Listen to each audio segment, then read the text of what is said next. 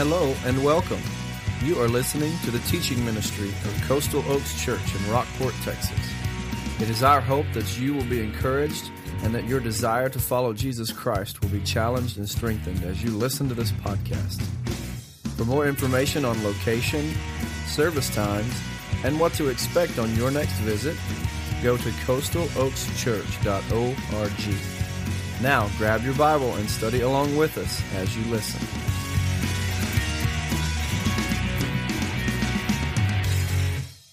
Can be seated. I invite you to open your Bibles to the book of Psalms. Psalm 51 today. Psalm 51. Several times over the course of my ministry, I've been called to the hospital. And it goes something like this. Almost all of these occasions are the same. Pastor so and so has had a heart attack. And I'm thinking, not that guy. He seems to be really healthy. We go to the hospital and find that they're, uh, they found a blockage or many blockages, and the surgery's performed. And often I'm there with the, the family when the doctor comes out to tell how the surgery went or how the angioplasty went, whatever the procedure they did on this person. And this person I thought who was a picture of health now in the hospital undergoing this surgery. The doctor comes out and will say to the, to the spouse, usually it's the wife because the guys seem to do this more often than the ladies. Your husband's had a heart attack. It's been serious. We've had to do this or we're going to have to do that. He's going to have to change his lifestyle. He's going to have to quit smoking. He's going to have to quit eating the way he does. He's going to have to exercise. And, and almost always that, that spouse will say, Yes, this has been a wake up call for us. And hours or days later, I get to visit with that man who's had that heart attack or that heart procedure. And he says, Pastor, this is a wake up call for me and it lasts for a little while. Some guys stay faithful, others go right back to the same patterns and habits. I wanted to go to Psalm 51 today. I, I prayed about this this day and this kind of a, an intermission between a couple of sermon series. And, and I've been praying, God, what would you have me say to the church today? And I just felt impressed that God took me to this passage and, and said, let's do a wake up call. And those of you who grew up in the cell phone age don't know what this is, but for years when you go stay in a motel, you would call the front desk and say, I'd like to leave a wake up call because we didn't have the alarms with us. This is one of those wake up calls today. Psalm 51. The context of this passage is King David, after he had been called on the carpet. He'd been caught, he'd been confronted by the prophet Nathan about his sin with Bathsheba. Now you need to understand, these words are written by a man who not only committed adultery, but a man who, who committed murder to cover up the adultery. And Nathan confronts him and says, You're the one, David. You're wrong. And David, brokenhearted, cries out to God. This is his prayer Be gracious to me, God, according to your faithful love, according to your abundant compassion. Blot out my rebellion. Wash away my guilt. Cleanse me from my sin. Three words for sin there in those two verses. For I am conscious of my rebellion, and my sin is always before me. Look at this, verse 4. Against you, you alone I have sinned and done this evil in your sight. So you are right when you pass sentence. You are blameless when you judge. Indeed, I was guilty. I was, when I was born, I was sinful when my mother conceived me. Surely you desire integrity in the inner self. You teach me wisdom deep within. Verse 7 Purify me with hyssop, that branch that was used at the Passover to paint the blood off the door, over the doorposts of the homes when the death angel passed through Egypt. Purify me with hyssop, and I will be clean. Wash me, and I will be whiter than snow. David saying, Let that blood be applied to me. Let me hear joy and gladness. Our choir just reminded of that, reminded us of that. Let the bones you have crushed rejoice. Turn your face away from my sins and blot out all my guilt. And verse 10 through 13, some of my favorite verses in all of Scripture. God, create a clean heart for me Renew a steadfast spirit within, within, me. Do not banish me from your presence or take your Holy Spirit from me. David had to pray that because he lived in the Old Testament, the Old Covenant, where God had not yet sent his Holy Spirit to permanently indwell believers. That happened at Pentecost.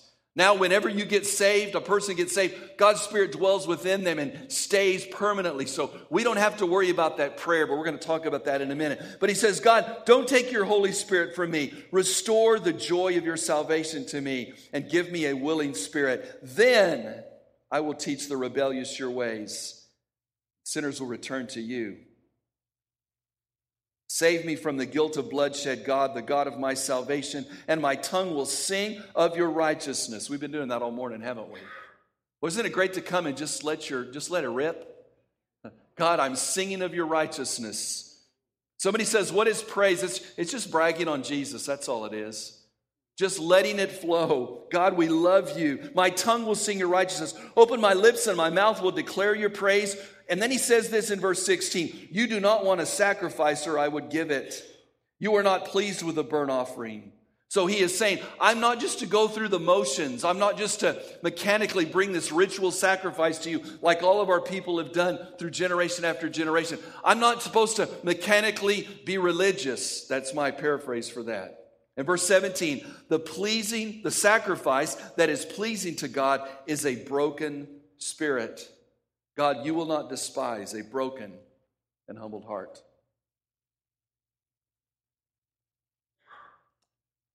A wake up call. Recently, our mission team went up to South Dakota and visited a church there to try to encourage. And, and I, I tell you what, I, I was taken back by the struggles of this church, this congregation that's trying to meet the needs of their community. I prayed throughout that week God, what would I do if I was there? What would I, what would I say if I were the pastor? And I tried to give some encouragement and wisdom. The bottom line is, I prayed, I thought, really, the only answer for this congregation is just for Jesus to get in the middle of it. We can strategize and plan and organize and do ministry and do conferences and all of that stuff may be good, but the, what, what every congregation needs is just for Jesus to get in the middle of it.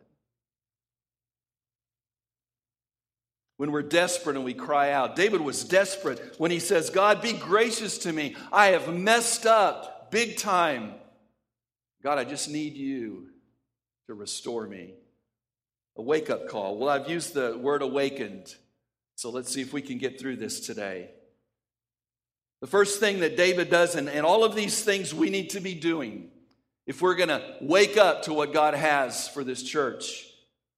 Don't get me wrong, things are going well. Things are good at Coastal Oaks Church, but often good becomes the enemy of great. I can't help but wonder what else God wants to do with us. What else God has in store for this congregation. Letter A accept responsibility for my sin. I must accept responsibility for my sin. Before God can do a work, before God can restore and revive and renew and use us to impact this culture, like we've been talking about for the last few weeks, I need to be willing to accept responsibility for my sin. David says it there Be gracious to me, God. Wash away my guilt, verse 2. Cleanse me from my sin. Verse 3 I'm always conscious of my rebellion. My sin is always before me. For God to do a work in us and through us, we first have to say, God, we have sinned.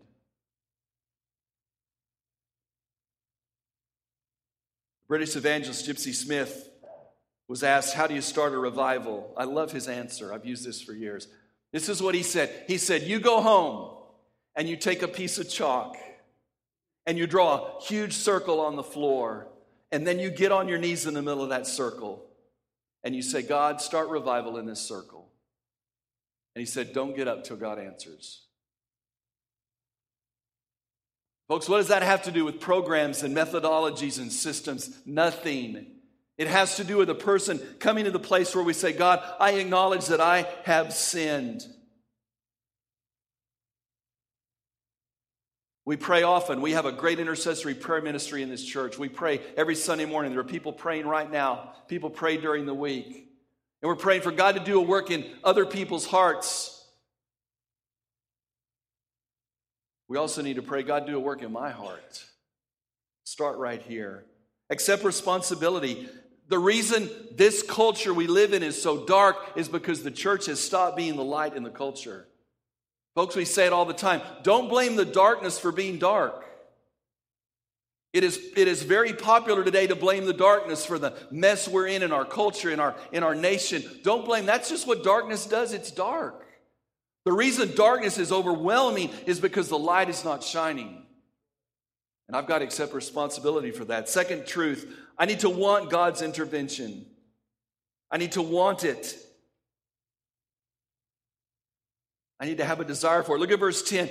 David says, God, create a clean heart for me and renew a steadfast spirit within me. He's, he's reaching out, he's crying out to God, God, I want you to stir me. I don't just want this, this nation to change. I don't just want my city to come to Christ. I know it's got to begin with me, so God, start here. I want you to do a work. And folks, God wants to do a work more than you could ever imagine. I was reading in Ezekiel this week in my reading through the Bible.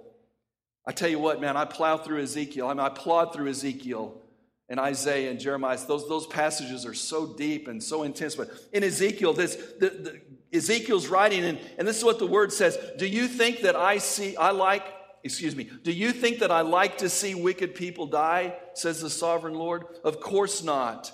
I want them to turn from their wicked and evil ways. That's Ezekiel 18 23. God, God is saying through Ezekiel the prophet, there's judgment coming, but I'm not delighting in that. What I want is for my people to turn to me and trust me and walk with me. I want my people to want God's intervention. That's what God is saying. Jeremiah Lanphier was a man living in New York City in the 1850s, and the, they were living under the shadow of the war, and there was, there was depression, the long lines for people trying to get food. Things were not going well. Crime was rampant in New York City. And he, God called him to be an evangelist to the city. So he started trying to preach, putting posters up, inviting people to meetings. Nothing was working. So he decided something impressed upon him just call, it's a business town. Let's call businessmen together to meet and to have lunch. They're all going to have to eat lunch and let's pray. So he put up some posters and invited men to come and have lunch and pray. And he opened up the doors of this place and sat there and waited and waited. And finally, one man walked in and sat down, and they began to eat and pray. And a couple other people walked by and saw it. And that handful grew to 10, and that grew to 20. And businessmen came together and began to pray. And it grew so much that they outgrew that space. Somebody said, we need, to, we need to meet not just once a week, but once a day. So they began to meet daily during the business week. And God started a move. It's been called by some the Third Great Awakening, the Fulton Street Revival in New York City. It started where one person said, We just need to pray and seek God. We need to want his intervention. We need to want him to stir us. Listen, you may want your neighbors and your coworkers and your family members to come to Christ. It starts with you wanting God to work in your life. Can I say that again? You may want others that you know to come to Christ, but it begins with God doing a work in you. You need to want it.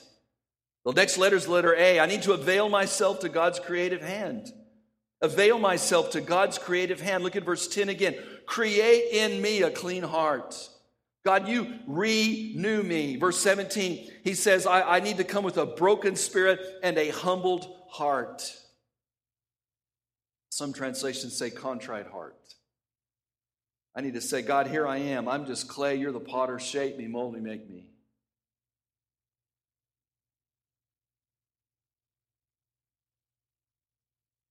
God needs to stir us. And I need to say, God, I'm ready. Jeremiah talked, God taught through Jeremiah the potter and the clay, and the clay doesn't stand up and tell the potter how to shape it. The clay just says, okay, shape me.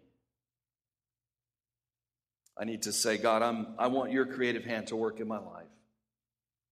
You ever go camping and the campfire burns down and it's, it's just some white coals and somebody comes up with a stick and stirs it and the flame starts up and you got the fire going again? That's what we're to say to God. We're to say, God, you find a, you find a stick somewhere and you stir these coals.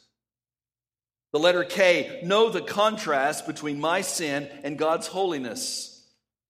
I need to understand there's a difference between who I am and what I've done in the holiness of God.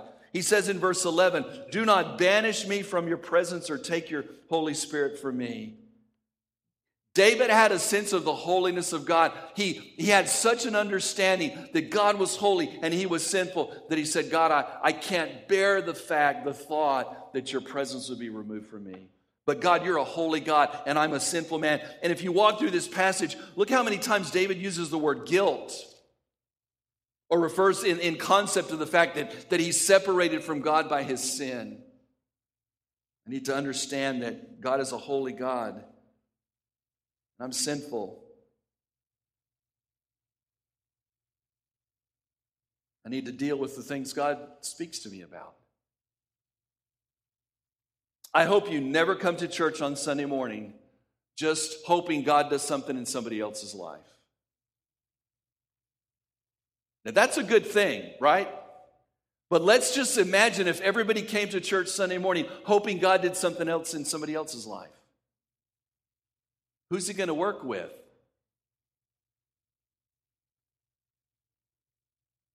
Guess what happens every Sunday morning? Most of us show up here and we go through our mental checklist of everything's good in my life. Okay, God, I'm good. I'm going to sing my praises. And God, you let them have it. Because there's somebody that needs Jesus, there's somebody that needs the work of God. Instead of, oh God, I'm about to get together with the people of God and I'm about to cry out to you. And I'm, I pray that the spotlight of your spirit would search my heart and soul and reveal to me if there's anything between me and you. What would happen if we dealt with what God speaks to us about? Folks, it's the little things it's the little things. When you've walked with the Lord for a while and you're able to check off the big things, you know, I'm doing the do's and I'm not doing the don'ts. I'm walking good. It's the little things that God begins to speak to your heart about that reveals where you really are with Him. The band Van Halen. Anybody know Van Halen? Okay, all of us old folks, all right? They were one of the first bands to take their big, huge 18 wheeler loaded up uh, arena show, stadium show to smaller venues. And they had this, this clause in their, in their contract that said in every dressing room we want a bowl of M&Ms with all the brown M&Ms removed. Now my first thought when I see that is that's pretty arrogant. These guys are divas, you know, can't touch the brown M&Ms. Here's what they discovered. As they took their big 18 wheeler loaded up show into these smaller venues that were used to somebody pulling up with two or three 18 wheelers, they brought in all this heavy equipment, all this stuff that couldn't go through certain doors, couldn't hang on certain, uh, uh, mach- the, the uh, what's, what's it called? Help me. Up in the rafters, wherever you put all the lighting and stuff, all the, all the equipment, the stages were not able to support them. And they found that those smaller venues were not reading the contract saying how much weight they could hold and how much stuff the how big the doors needed to be so they said we'll just do this we'll put something really little in the contract and if we walk in to a venue and we look at a bowl of m&ms and there are brown m&ms there we know that they haven't read all the details of the contract and we, we, we reserve the right if there's a brown m&m we're canceling we're pulling out but what they used it for was they used it to say, okay, that brown M&M turned up. You guys are missing some stuff. Did you see that our equipment weighs this much? One time, a stage almost collapsed because they had too much weight on it. Have you read how big the doors need to be to get all our equipment in? Have you read how much parking we need for all these, all these vehicles? All those little things that seemingly are little things reveal that the people weren't prepared for them. I need to understand that God is a holy God and, and there's still sin in my life that I need to deal with. It needs to be a sense of awe of the holiness of God and my sinfulness. Let me say this again, church, Coastal Oaks Church, many of you who walk with the Lord in obedience, it's the little things that the enemy uses to keep us from the best that God has for us. E, Expect the joy to return. Verse 12, David says, Restore to me the joy of your salvation. I used to, I used to sing a chorus, Restore to me the joy of my salvation. And I was singing, I realized it's not my salvation, The chorus was thy salvation. God, restore to me your joy. I need to expect my life to be a life of obedience, but a life of joy. And when the joy goes, it should be an indicator that God wants me back. Have you found that to be the case in your life when things aren't going well, you cry out to Him more? He's saying, Come back to me. Come back to me, and I'll restore that joy. Jonathan Edwards, the great preacher, I think the first great awakening, wrote a summary of what happens when true revival comes. Number one, he said, love for Jesus is increased. Number two, love for and obedience to the scriptures increases. Number three, people are led to the truth. And number four, people are led to a greater love for God and for man. I, I see that. When God's joy becomes his joy, I have a love for his word and a love for others, and I want other people to know it. Accept responsibility for my sin, want God's intervention, avail myself to his creative hand, know the contrast between my sinfulness and his holiness. Expect that joy for my life to be a life of joy. Letter N, never take God's presence for granted. Never take God's presence for granted. Again, verse 11, do not banish me from your presence or take your spirit from me. Again, a believer doesn't have to say, God, don't take your spirit from me. But we do need to say, God, I need a sense of your presence every day of my life, and I cannot take it for granted. I cannot take it for granted. We cannot take for granted the presence of God in this place. I hear from people over and over again when I came to Coastal Oaks Church, I sensed something I sense the presence of God in that place. I sense love. And I want to say, Yay, God. But don't take it for granted. It can pretty soon be, way to go, Coastal Oaks. At a boy, Pastor. Don't take his presence for granted. You read the Old Testament, again, walking through Ezekiel and, and how the, the God came to the place where his spirit left the temple. There was this incredible move of God, and the people gathered, and he just lifted his spirit from the temple and said, I'm gone. Folks, God can do that in an instant. If we just keep showing up status quo, God fix somebody else today because I've checked all my lists. Never take his presence for granted. Was reading about a university recently that in their charter, this is what they said their charter was to be plainly instructed and consider well that the main end of your life and studies is to know God and Jesus Christ. This university was founded to make sure that Jesus Christ was preeminent in every life of every student. In fact, they trained preachers and sent them out. They didn't watch the little stuff. They took it for granted that, that they had this privilege. That university is now Harvard University. Not exactly the place where you think of Jesus Christ as being lifted up and exalted, is it? Never take for granted God's presence. I remember going to youth camp years ago, and, and I don't know who started this. It was either the worship leader or the preacher, but they uh, there's a big bell tower and they would ring that bell just, just periodically throughout the day, just at, at, random times. And so, whenever you hear the bell ring, stop with whoever you're with and pray. And, and because they, they said this, we want to be reminded every minute of every day that God is on the property. I like that. God was on the property. The folks, this property here, I for sure want God to be on this property. But in a bigger sense, we want God to be on this property. Let's don't take his presence for granted. E. Don't miss this one. Evangelism will be the byproduct of this revival that God would start in your life. Evangelism will be the byproduct. Look at verse 13. Once, once God restores and creates a clean heart, and David pours his heart out to God in brokenness, then, verse 13, then I will teach the rebellious their ways and sinners will turn to you. You want to know why your neighbor hasn't come to Christ? Maybe God's waiting to stir you. Then they'll be open. You want to know why Rockport is not, is not a, a completely Christian city where everybody's in church today? Maybe because God is waiting to work in you, then He'll work in them. Evangelism is always a byproduct of revival. Someone said revival is the extraordinary work of God among His people that causes extraordinary results. I mentioned that prayer revival that uh, was started by Jeremiah Lanphier in, in New York City. It lasted for two years. When ships would arrive in port, they would sense something was going on in that city. One ship, the members of the crew, all of them got saved before they even got there because God was so moving and stirring in that city. Folks, I can't explain that except for the hand of God. Story after story after story is told of sailors coming to that city and sensing it was a zone of holiness. God was there.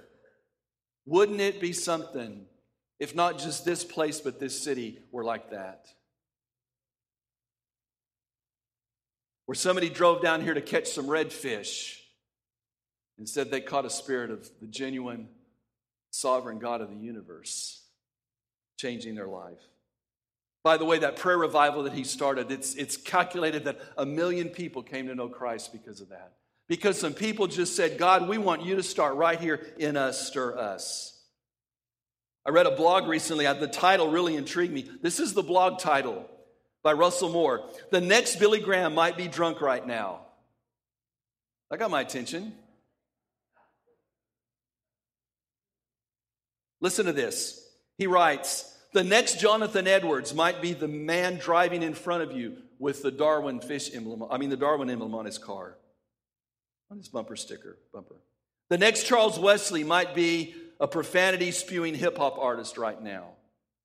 The next Billy Graham might be passed out drunk in a fraternity house right now. The next Charles Spurgeon might be making posters for a gay pride march right now. The next Mother Teresa might be managing an abortion clinic right now. Folks, that hit home with me. We have this picture that, that God's going to take these good people and make them better. God's going to take messed up people and transform their lives. And it's only going to happen when He changes us.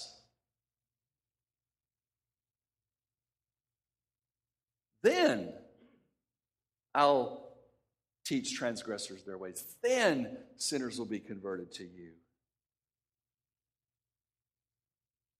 The last church I pastored, we had a revival service, and people were broken and crying. And one young lady came and she just shared how she was married, and uh, her husband wasn't a believer, I think, at that time.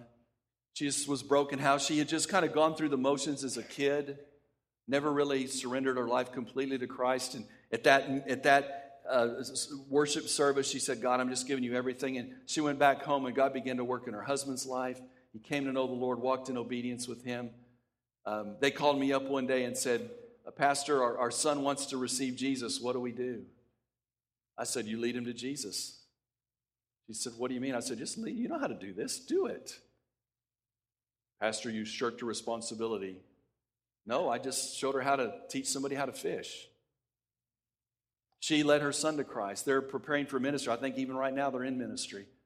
Because that night at that service, that young lady became broken and said, God, use me. And evangelism became the byproduct of that stirring. And lastly, we declare God's praises. Look again at verse 15. Lord, Open my lips, and my mouth will declare your praise.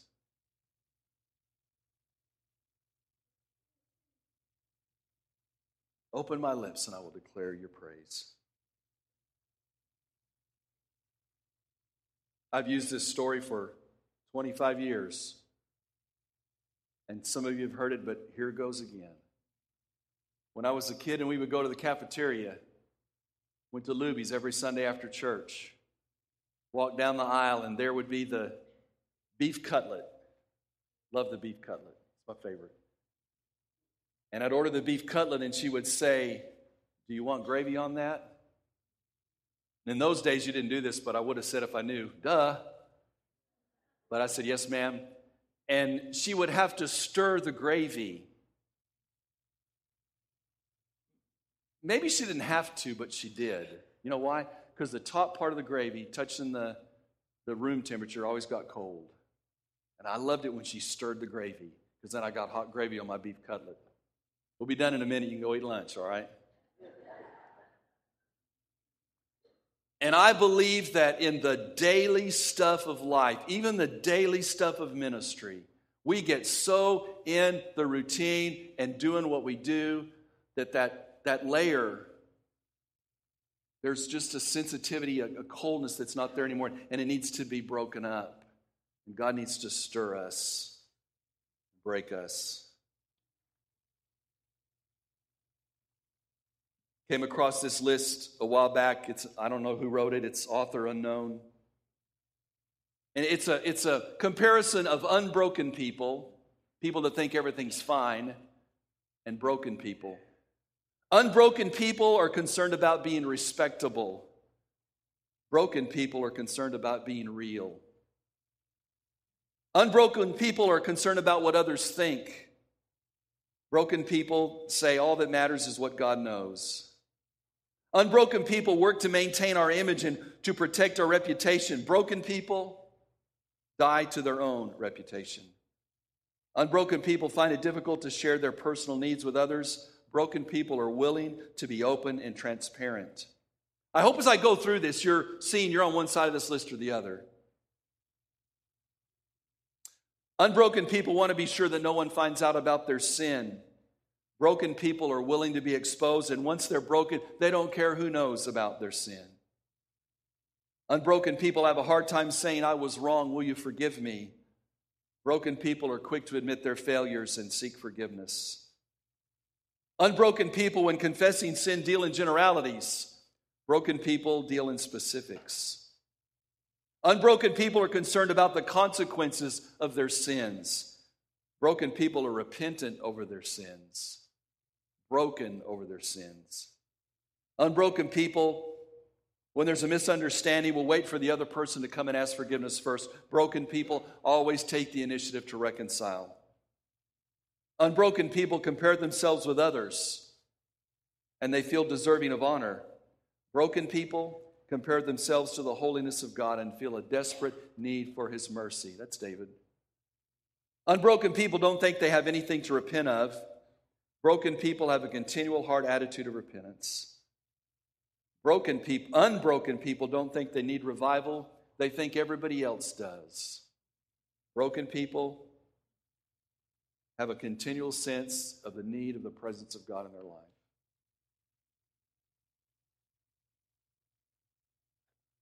Verse 17 says, The sacrifice pleasing to God is a broken spirit. Does God need to stir you today? If He needs to stir you today, then you need to be on your knees saying, Oh God, create in me a clean heart. Let's pray together.